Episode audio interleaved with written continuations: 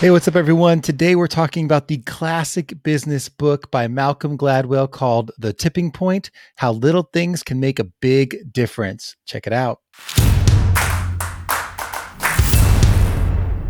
Hey, hey, what's up? Welcome to Brands on Brands. I'm Brandon Birkmeyer, your personal branding coach. And today we are taking a trek back into time to talk about a book called The Tipping Point How Little Things Can Make a Big Difference. This was published back in January of 2002 by author Malcolm Gladwell, who has since gone on to write many books that have impacted culture, marketing, business, you name it.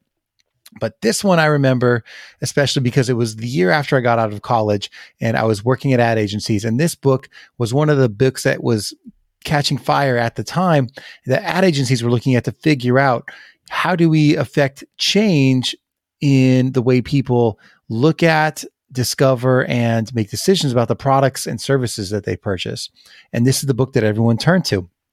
So obviously a lot of exploration and learning to be found in this book. A little bit about malcolm gladwell. He's the author of now seven new york times bestsellers including the tipping point but also Blink, also a great book. If you haven't read that, read that.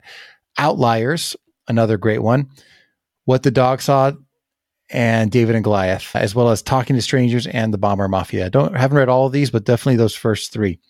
He's also the co-founder of Pushkin Industries, an audio content company that produces the podcast Revisionist History. Definitely one of the best podcasts out there in terms of storytelling and making you think. Uh, and what he does in that show is he looks at the things that are overlooked and misunderstood.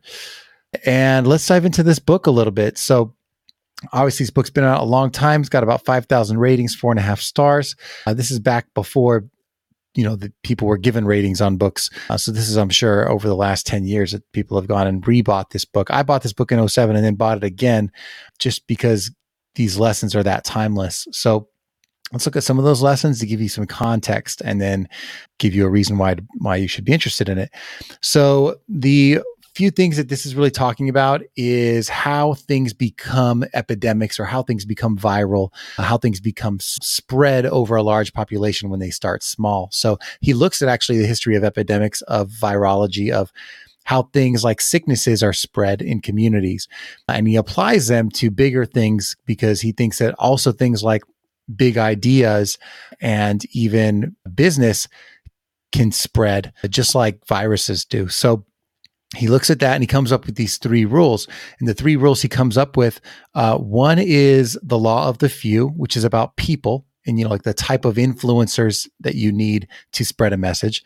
The second he comes up with is the stickiness factor, which is you know how strong your message is, how uh, much it grabs people to want to spread that message.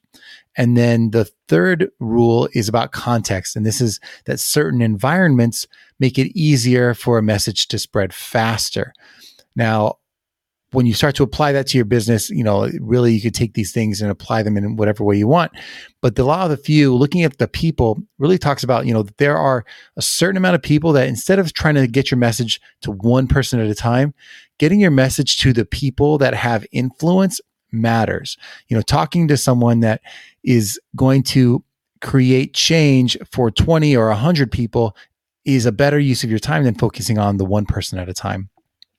What I love about the stickiness factor is really figuring out is there a better way to, to spread your message to teach something?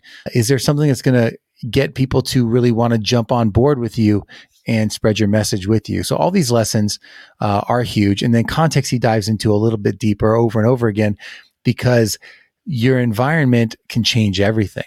You know, where you hear something can change how you feel. The way you experiencing something can change how you feel. That's why people who speak on stages have such an impact versus something you'd hear on the radio, right? Because you being there in person and seeing someone up on a stage share their emotion gets that out there quicker. So that's the book for you this week.